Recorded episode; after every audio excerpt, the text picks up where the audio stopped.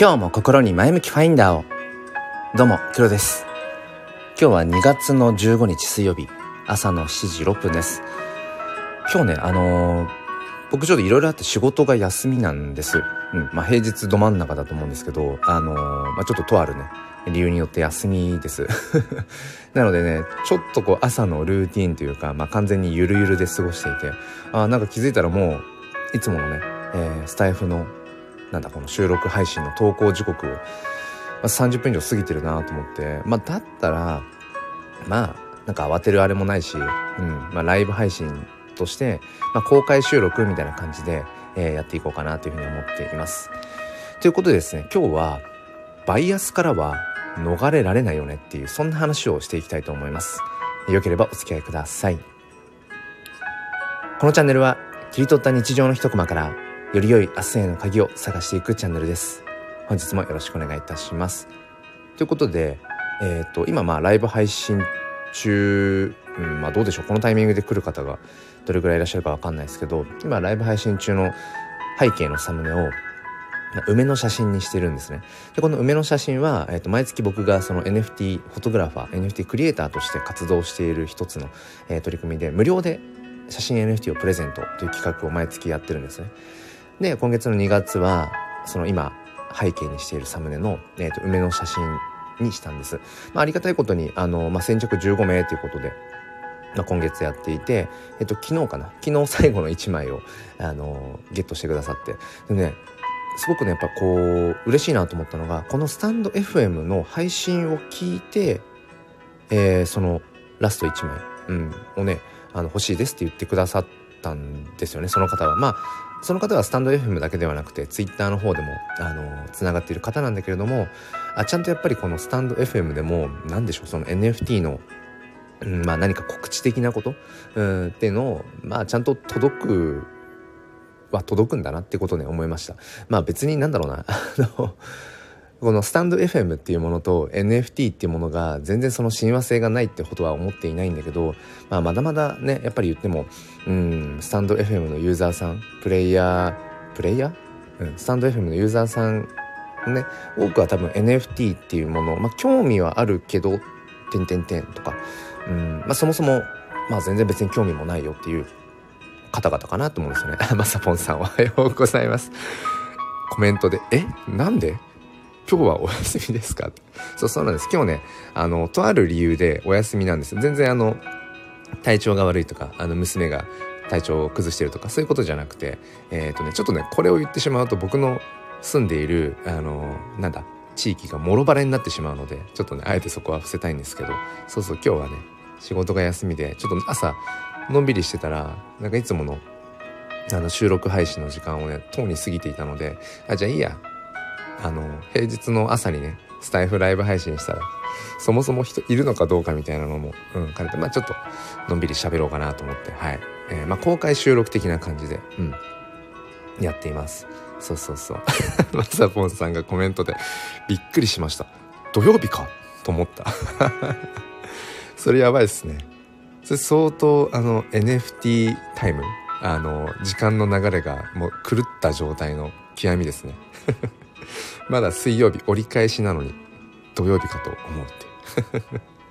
ていう いやいやいやまあまあまああのー、まあ適当に聞き流してやってくださいそううんでなんだっけそうそのスタンド FM で NFT のその告知、うん、的なことをしてもまあそんなに言っても今までそのそうですねこの1年間スタンドあ違うなえっとスタンド FM でもこの半1年近く NFT の話をしてきて、まあ、そんなにこう、うん、まあ、届かない感じ、うん、もどかしさみたいなのがずっとあって、例えば新しいね、えー、NFT コレクション出しますみたいな話とかも、まあ、スタンド FM で宣伝したところで、みたいな、そういうところが正直あったんですよね。うん、でも、まあ、やっぱり、その、日々コツコツ淡々と発信していくってことは、やっぱりすごく必要で、まあそれは毎日のツイッタースペースでも体感しているし、このスタイフでね、毎日コツコツ収録配信、まあ週末はライブ配信とかをやってきて、つくづくそれは、うん、実感しているし、やっぱり続けないと、そもそも何もこうそこに成果が生まれない、うん、っていうのを思ってるんですね。だからまあ今背景にしている梅の写真今月の無料写真 NFT の写真も昨日そのスタイフであのラスト1枚です欲しい方いたらって言ったらまあちゃんとアクションね取ってくれる方がいて。うんうん。まあだから本当に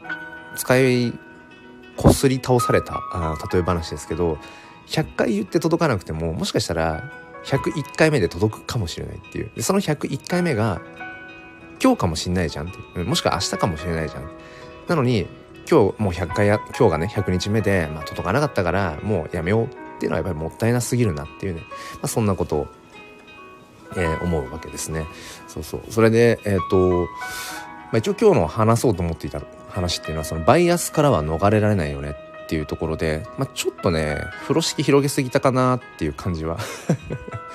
しているので今ちょっと話の流れで、えー、あそうだこれも話したかったなっていう思う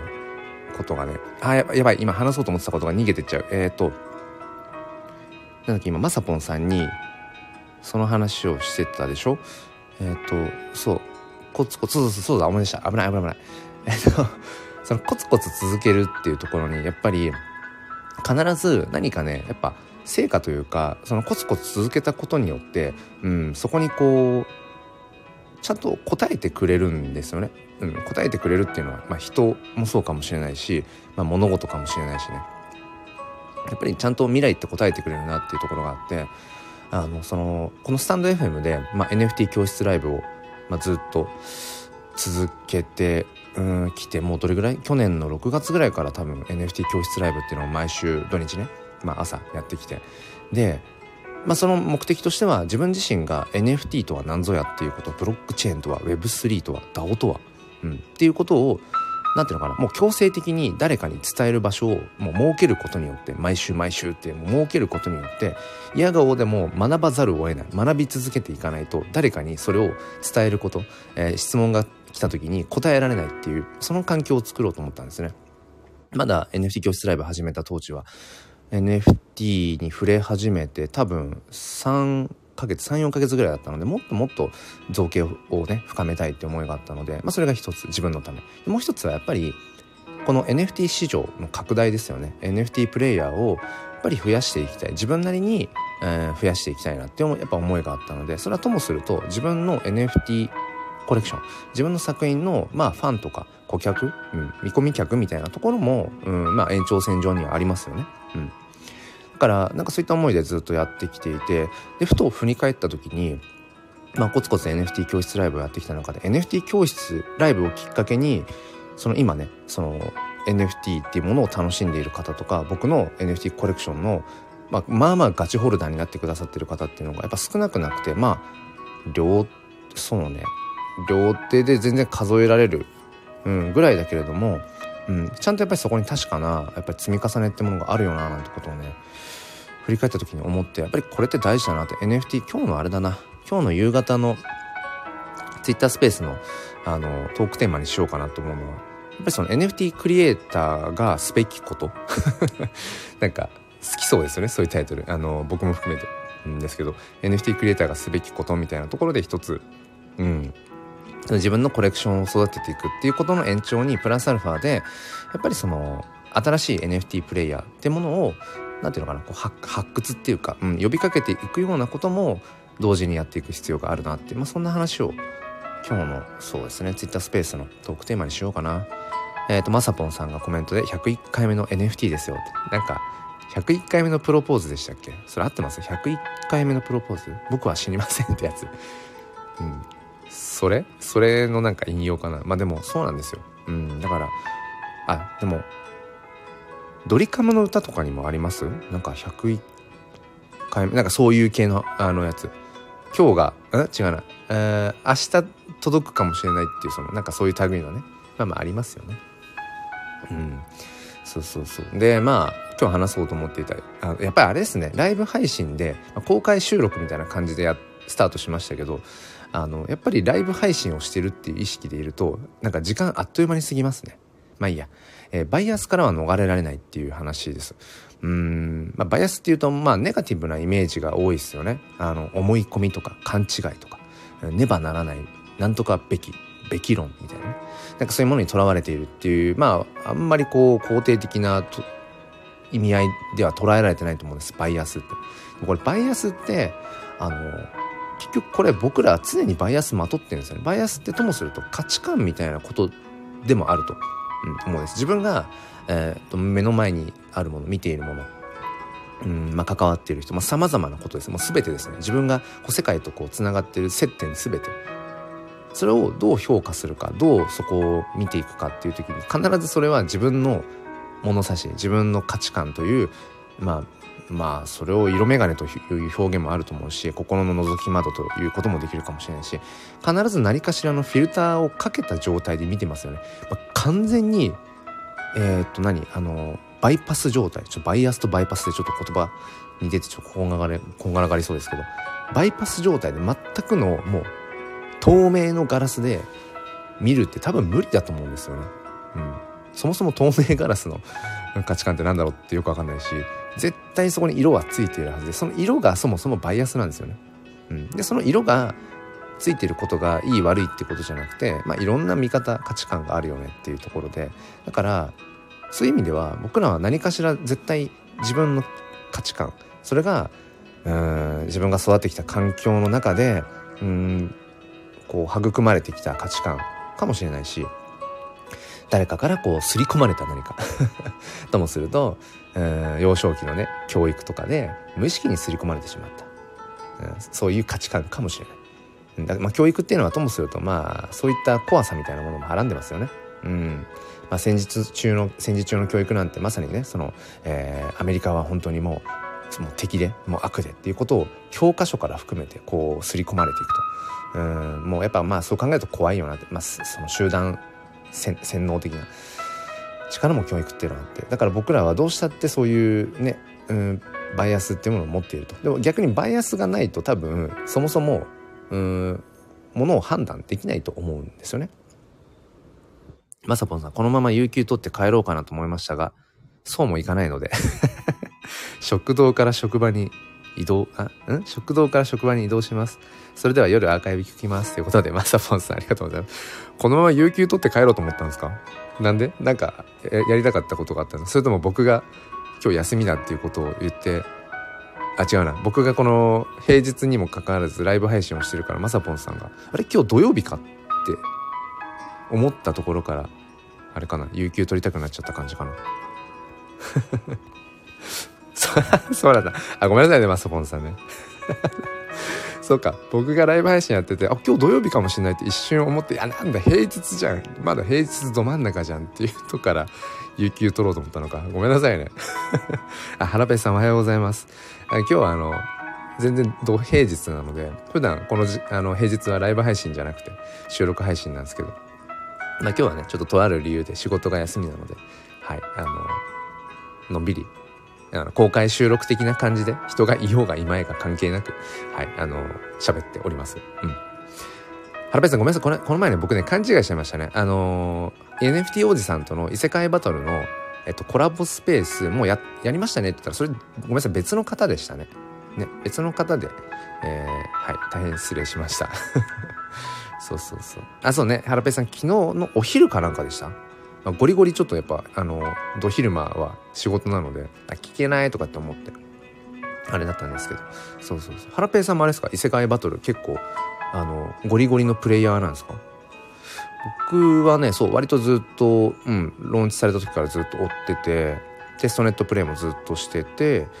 で、まあ、ここ最近、えっと、メインネット、うん、メインネットになってあまだハラペイさんやってないですね。そっかそっか。じゃあ結構いろいろなんだろうあのいい意味であの全く異世界バトルをこうね知らない人目線で質問がじゃあ結構できた感じですかね。僕は結構だからゴリゴリのプレイヤーだったりとかもするので、うん、なんかすごいマニアックな質問を飛ばしすぎてあのピクセルヒーローズ DAO 側の あの話す時間があんまり取れなかったっていうね。まあまあまあまあ。一緒にあのやったね。あの育賢さん的には、まあ、そこはまああえて、うんきっと黒さんが異世界バトルの話めっちゃするだろうっていう、まあ、それを上でね、分かった上で、あの、ピクセルヒローズダウンの話は一見さんが上手にまとめてくださってましたけど。うん、まあでも、追い切れないですよね。ハラペーさんもハラペーさんでね、ご自身でね、活動されてるっていうのもあるし。そう、ハラペーさん、王子がハッキングされたそう。そうなんですよ。ハッキングされた日でしたね。だから、え、そこって触れた方、触れて笑いにしていった方がいいの？それとも、アンタッチャブルなやつなの？みたいなことをね、スペースやる前に、あの、一見さんと DM で、こちょこちょやってましたけど、まあ、王子さんからね、うん、まあ自分からそれ話してくださったので、まあ、程よく触れつつね、うん。あ、原部さん昨日触れたんすね。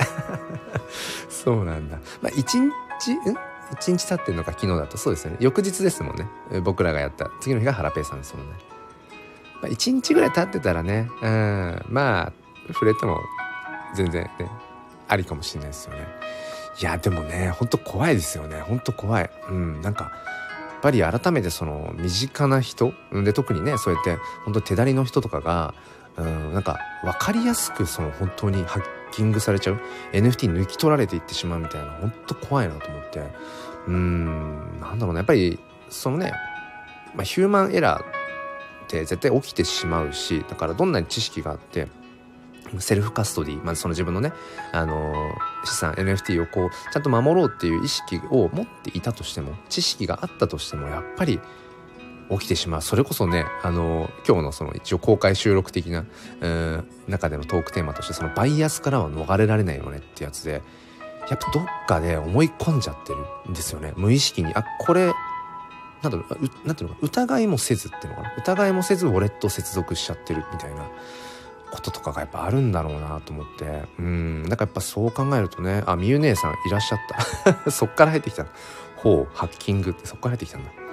そうそうそう、ハッキングはね、そう。NFT おじさんというね、まあ、あの NFT 界ではすごく有名な、あのスペースなんかすごく上手にこう MC される方で、まあ僕も関わりあって、そう、本当にね、おととい、うん、スペースでこうコラボスペースをやってたばかりなんですけど、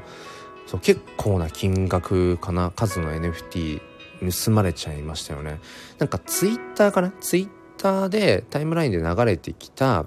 ページかな？うん。それ何でしたっけ？えっ、ー、と、何の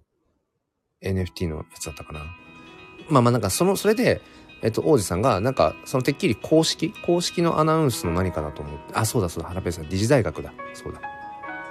うん。まあ今、海外で、あ、何でしたっけ、フリーミントやってる、ね、フリー、フリー、フリー NFT、うん。とか、海外でやられている。それもちょっと、なんか名前すぐ忘れちゃうんですよね。最近ね。もっと、もっと老化現象が起きているっていう。そうそうそう。まあ、海外のね、コレクションで。うん。まあ、昨日もなんか池早さんが140万ぐらいかな。日本円で言うと。うん。なんか、買ったとかって話してましたけどまあその勉強がてらうん言ってましたけどねそうそれのなんか多分タイムラインで流れてきたやつに、まあ、できるなんか公式の何かかと思い込んでたっていう、まあ、これもだからバイアスですよね僕ら本当に日々やっぱりねこのバイアス、うん、でもバイアスってネガティブななんかね印象が多いような気がする捉えられやすいけどうんなんか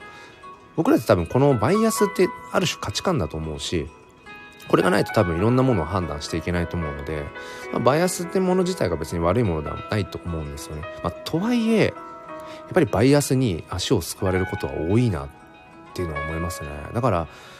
うんまあ、今回のそのねハッキングのこともそうだけどやっぱりどんなに知識があって、えー、なんかそのセルフカストディ自分で自分の NFT 資産を守るっていう意識があってもやっぱりねバイアスにはかなわないんだな思い込み。うんってことはね本当に思いますね。だからまあ当然まあ当たり前のことだけど最低限まあそのウォレットは分けておくとかうんあとはまあ本当にもう取られたらこれはもう本当に泣いちゃうっていう、まあ、どの NFT 取られても泣いちゃうけどまあ単純に時価総額とかね。うん価格的に高いようなものはもうハードウェアウォレットに入れておいて。でハードウェアウォレットはもう繋がない、うん、っていうね。ただね、僕も、えっと、メタマスクウォレットを分散だメ,、えっと、メインとサブで分けていて、プラスハードウェアウォレット2つで、えっと、管理して分けてるんですけど、でも、例えば CNP、クリプト忍者パートナーズとか、あえて別にそれ略を、うん、略を戻さなくてもいいけど、うん、CNP とか、まあ、APP とか、うん、なんかその、この NFT を持っていたら、もうこのアローリスト確定ですとか、まあ、あるじゃないですか。でそういった時に、そういった、その、まあ、名だたる NFT コレクションを入れてあるハードウェアウォレットから、そのミントしないきゃいけないみたいなことってあり、あるんですよ。ちょいちょいあるんですよ。まあ増えてきたっていうか。で、中には、その、えー、っとね、なんだっけな。ダメだ、本当に名前出てこないですね。まあいいや。あの、ハードウェアウォレットの中にその対象となる NFT は入っているんだけれども、えー、そのミントするウォレットは別のウォレットからできるよみたいな親切な設計でなんかやってくださる、えー、パターンもあるのでそれは全然いいんですよ。うん、それは実際ハードウェアウォレットのねには触れないからそう全然そのメインウォレットメインっていうのはあのお金のやり取り NFT の売買をするようなね、えーと、ウォレットからミントすればいいので、うん、まあ万が一、えー、違うちょっとスキャムのねあのリンク踏んじゃった場合とかまあそのハードウェアウォレットの方には被害はないわけなんだけどもうハードウェアウォレットをもうその接続してミントしなきゃいけないってことがね時々あって、まあ、なるべく避けようと思いつついやもう大丈夫。うん。このディスコードから、うん、もうツイッターからは絶対つながない。もうディスコードのもうちゃんとうんアナウンス確認してっていう。でもねきっとどっかでやっぱりこれヒューマンエラー起きちゃう可能性はあるので本当にうんこれなんとかならんすかね。あのハードウェアウォレットの中に入れているような類のうん、まあ、ちょっとこうもうかなりフロアも上がってるようなコレクションの NFT が、えー、とその AL の対象になっていてその NFT が入っているウォレットからミントしなくちゃいけないってこの設計なんとかなんとかなんないかな。うんなんか例えばねそのミントする時だけえっ、ー、とその対象となる NFT をハードウェアウォレットから出して別のウォレットにね、うん、メタマスクウォレットとかに戻してでもそのね一時一時それするのも結構手間じゃないですか。だってそのメインウォレットで買った NFT をハードウェアハードウェアウォレットに送る作業でさえなんかちょっとやっぱ億劫だったりしますよね、うん、その都度その都度ガス代もまあかかるしうん。ハラペイさんがそれオブそれ。そうなんそれなんですよね。そこなの。あのまあ、ただあのオープンシーでデフォルトかな？あれコレクションによる？いやそんなことないよね。あの新しく NFT を買うときにあのねバイバイナウじゃないか今もうどうなってる？あのカートか。あの買うときにその接続して買っているメインウォレットじゃなくてその買った NFT をそのもう直に別のウォレットに移動しますか？みたいなのありますよね。オープンシーンの仕様が。ここ多分数ヶ月前に変わったと思うんですけど。あれはありだないいなと思って、うん、だから買う時は、まあ、メインのその一番前線に立っているウォレットでやり取りして、まあ、買うんだけどその買った NFT をうんその買った時にもそのまんまハードウェアウォレットなり別のサブウォレットにもう先に送ってしまう。その時に送っちゃうっていう、うん、あれはねすごくねそのそう。ウォレット分散につながるまあリスク回避にね。つながるいいなと思うんですけど。多分それもねガス代はかかるんかかかんないか。オープンシーで買う時に買う時にそもそもその NFT を、えー、入れるウォレットを別のウォレットに選択したらガス代はかかんないか。プラスアルファでは。一旦買ったウォレットから移動させるからまあ当然ね、うん、ガス代がかかるけど。うん。そうなんですよね。それなんですよ。そこがねちょっとやっぱネックになってますよね。うん。だから例えばずっとウォレット一つで来ちゃってる。やばいこれは。あのー、もう本当にまあすごい安いね、フリーミントで、えー、した NFT からもう何十万するような NFT までごちゃごちゃに入ってるウォレットがあって、これやばいなって思って、じゃあちょっと別のウォレットなりハードウェアウォレットを導入してそっちに NFT をこう送ろうってなった時僕もまあ過去にそのタイミングありましたけどいやもうまずいもう分散させなきゃって。でもその時もじゃあいくつかこれこれはちょっとハードウェアウォレットなりサブウォレットに送った方がいいなって言ってねいくつかこうね移動させようとするじゃないですか。まあまあガス代かさむんかさんだしね。うんそうそう。だからもうここ最近やっぱり、ま、よっぽどじゃないとあんまりそうねそんなに移動させてない感じしますね。うん結構かさむし。それこそあの確定申告ですね。もう確定申告始まってる？今日から？かな？そうそう。あの僕は NFT 始めたのが昨年2020ん？今何年？2022年か。昨年2022年の、えー、と1月末なので、まあ、去年が本当に自分の中では NFT 元年だったんですね。うん。だから、まあ、初めて今回その、まあ、仮想通貨に関わる確定申告税金計算をもうひいひい言いながらまあちょっと終えて、まあ、あと申請するだけか。やんなくちゃ。そう。で計算してた時にガス代がいかにかかっていたかっていう。うん。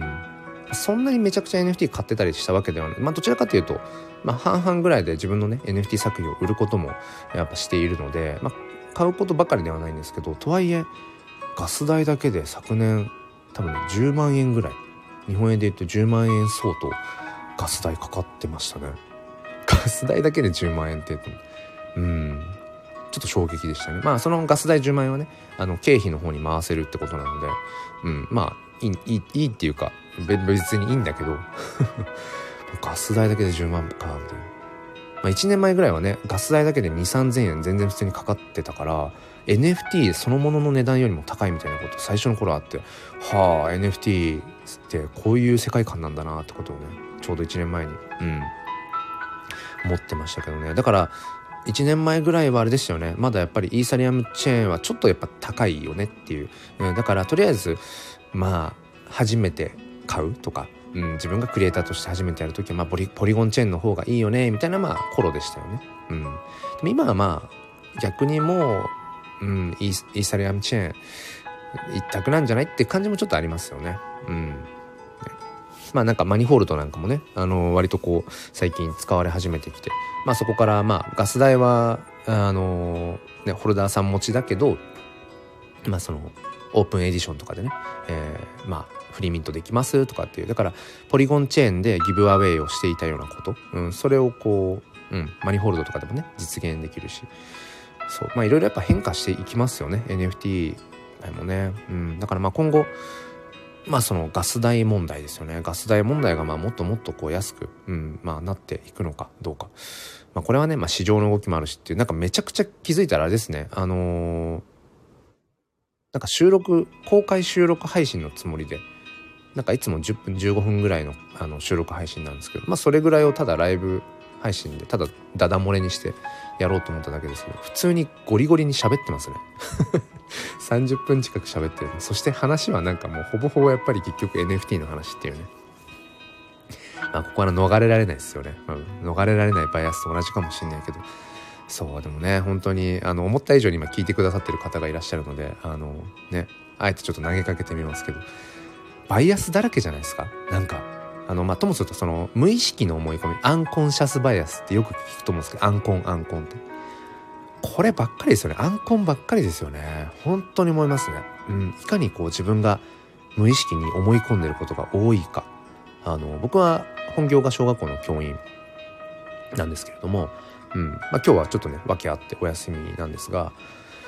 そうそう。あのね子供たちもねアンコンだらけですね。アンコンだらけ、うん、で娘が6歳なんですけど娘もねやっぱりなんだろう保育園とかでそういういろんなバイアスをもらってきちゃう。アンコンをもらってくるんですよね。だから「えパパあのピンクは女の子が使う色だよ」とかって言ってくるから「うんそんなことないよ。パパ普通にピンクの服着てんじゃん。ピンク好きだよ」別になんか男の子女の子ってないよみたいな。うん。違いとか全然ないよ。別に男の子がピンク好きっていうのもあるし、うん、あとはそので青は青は男の子の色だよとかって娘が時々言うから。いや別にそんなことないんじゃない？女の子でも青好きな子いるよね？とか。もう必死ですよね。必死にその我が子にくっついてきたアンコンを取り払う。アンコンを取り払うみたいな。そうそう。あ栗林さんおはようございます。車ですね。あそれめっちゃわかりやすいですね。コメントに車のマークついてるとあ運転中なんだなって。いやそれ革革命的ですね。それまさぽんさんに教えてあげた方がいいかもしれない、うん、ねああねそうですよねそういかにアンコンを取っ払うかまあでもそのバイアスうんバイアスっていうのはまあともすると価値観の一つだとも思うのでそう考えていくと、うん、やっぱり自分にとってあこの価値観は不要だなうん、無意識にこの価値観は自分の足かせになっているな、みたいなな価値観は取っ払っていけばいいっていう。だまずそこに気づいていくことですよね。アンコンシャス、無意識ってな状態じゃなくて、あ、自分で意識できる。あ、これ今無意識に、うん、思い込んでたな、みたいなことをねやっ、ぱりいかに取り払っていけるかっていうのがだからね人生ねやっぱり結局断捨離な気がするんですよねその足し算じゃなくて人生は引き算だなっていうね今ちょっと思いついたんですけどその言葉を。うん、なんか名言風に言ってますけど全然名言でも何でもないと思うんだけどいや人生ねやっぱね引き算だなって何回言ってんだそう思いますね。うん。なんかね生まれてきた時は何も持たずに生まれてきてみたいな丸裸でみたいなね、うん、表現するけど一気に気づくともう本当に生まれた瞬間もう多分その数分後ぐらいからいろんなバイアスアンアンコンシャスバイアスアンコンを僕らはまとっていくわけですよね。うん、で、まあ、幼少期そして児童期青年期と、うん、なんかモンテッソーリ教育風に言っちゃいましたけどいろんなアンコンを僕らはまとって大人になっていって、まあ、年を重ねていくと。だからもうきなんていうのかな勝手に足し算になっていってるわけだからもうあとはやっぱある程度のところある程度ってどこかわかんないけどいかにそこから、うん、削いでいくかっていう気が最近するんですよね。うん、僕はあの、まあ、禅がすごく好きであの般若心経とかね時々あの歌ってるんですけど般若心経。歌ってる？うんそう。で、まあ、結局その禅の考え方、まあ、お釈迦様ですよね。の,、まあその悟りの境地って何何ぞやっていうとありとあらゆるその執着を取り払うっていう、うんまあ、煩悩とかですよね。そうそういったものをこう取り払っていけるかっていうところでなんかそれともすごく通ずるなって、うん、きっと生きてる中でもう日々勝手にどんどんどんどんいろんなものが僕らにはくっついてくるのでそういかにそれをこうね、うん、削っていくか、うん、っていうことなんだろうなって。だから僕はここ最近特にまたそうですね。そいかにアンコンシャスバイアス思い込みでこうこう自分の中にある価値観っていうのを、まあ、削いでいけるかっていう。ままずはそこに気づいていけるかっていうね。そこがすごくね重要だなってことをね思いますね。うん、だからまあバイアスの中でも自分にとってプラスなバイアスは残しておきながら、うん、例えば、あの、僕のね、この前向きファインダーチャンネルって、まあ、スタイフ、まあ、そろそろ2年ぐらいかなりますけど、僕結構基本的にデフォルトでネガティブになりやすい性質なんですね。で、HSP 気質、まあ、 Highly Sensitive Person というものに、えっ、ー、と、当てはまったりもするので、結構まあいわゆる繊細さんみたいなところでね傷つきやすかったりもするから気づくと落ち込んじゃったりすることが多くて、うん、だから自分のその心の覗き窓ですよね。まあカメラのファインダーになぞらえて。その自分の心の覗き窓をそなんていうのかな、ま、前向きなバイアス っていうのかな前向きなバイアスにもうしておこうとそのために毎朝こうして今日も心に前向きファインダーをって朝第一声言うことによって自分にあの前向きバイアスを暗示をかけてるって実はねそういうあのこじらせ野郎なんですよ。はい。えっ、と、ハラペイさんがコメントで、えー、黒田さん、小学校の教員なんだ。えー、プロのカメラマンかと思い込んで、あ、本当ですか？いや、プロのカメラマンと思い込んだっていうのはめっちゃ嬉しい。いや、めっちゃ嬉しいですけど、もう全然僕はもうそんなんじゃないですよ。あの、カメラ始めてどれぐらい？ここ2、3年ですかね？ここ2、3年かな？あの、本当にその、一眼レフっていうか、まあ一眼レフフルサイズではないんだけど、うん。あの、そうそう。それを持ってちゃんと写真を撮り、意識的に撮り始めたのは本当に、そう、ここ最近ですね。うん。そうそう。で、その勢いで NFT フォトグラファーを名乗ってるから、そうそう。もうな、なんでしょうね。うん。いや、もう自分はフォトグラファーですって言い切っちゃってる感はね、ありますけど。うん。全然プロでも何でもないんですけど。いや、めっちゃ嬉しいです。そうそうだからなんでしょうねまあなんかいろいろうん興味の向くものに、まあ、触れながらそうですね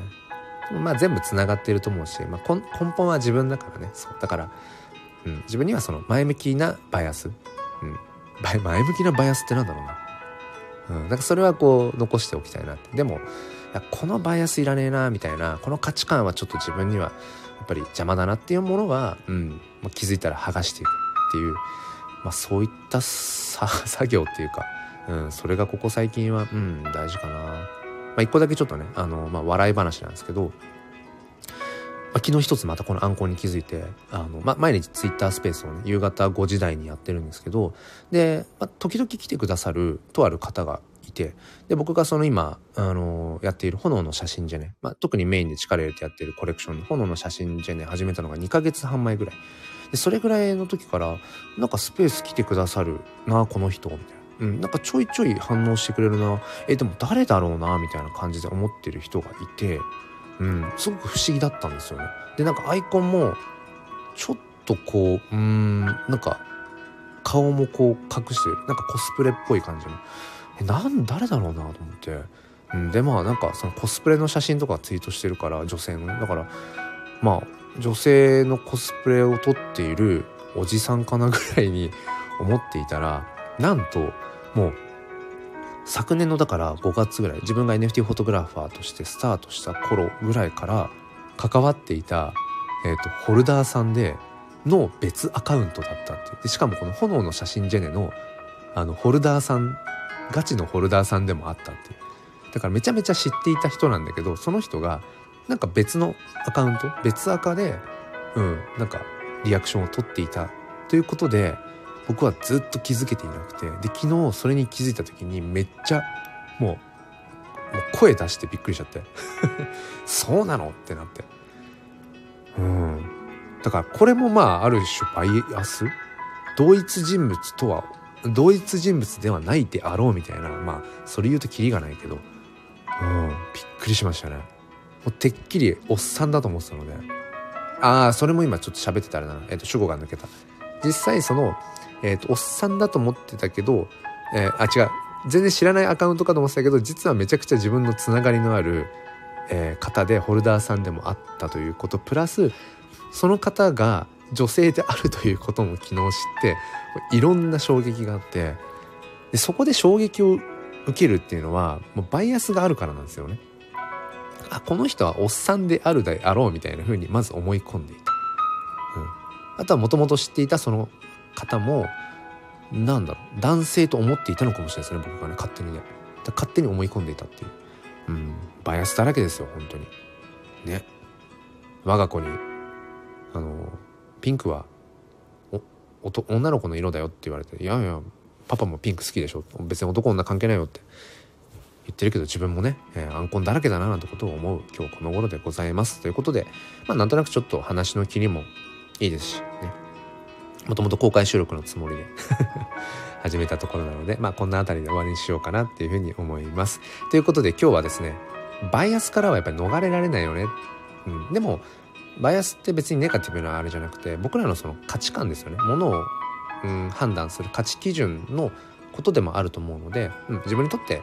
あの必要なバイアスっていうのはあえてバイアスにしたままで、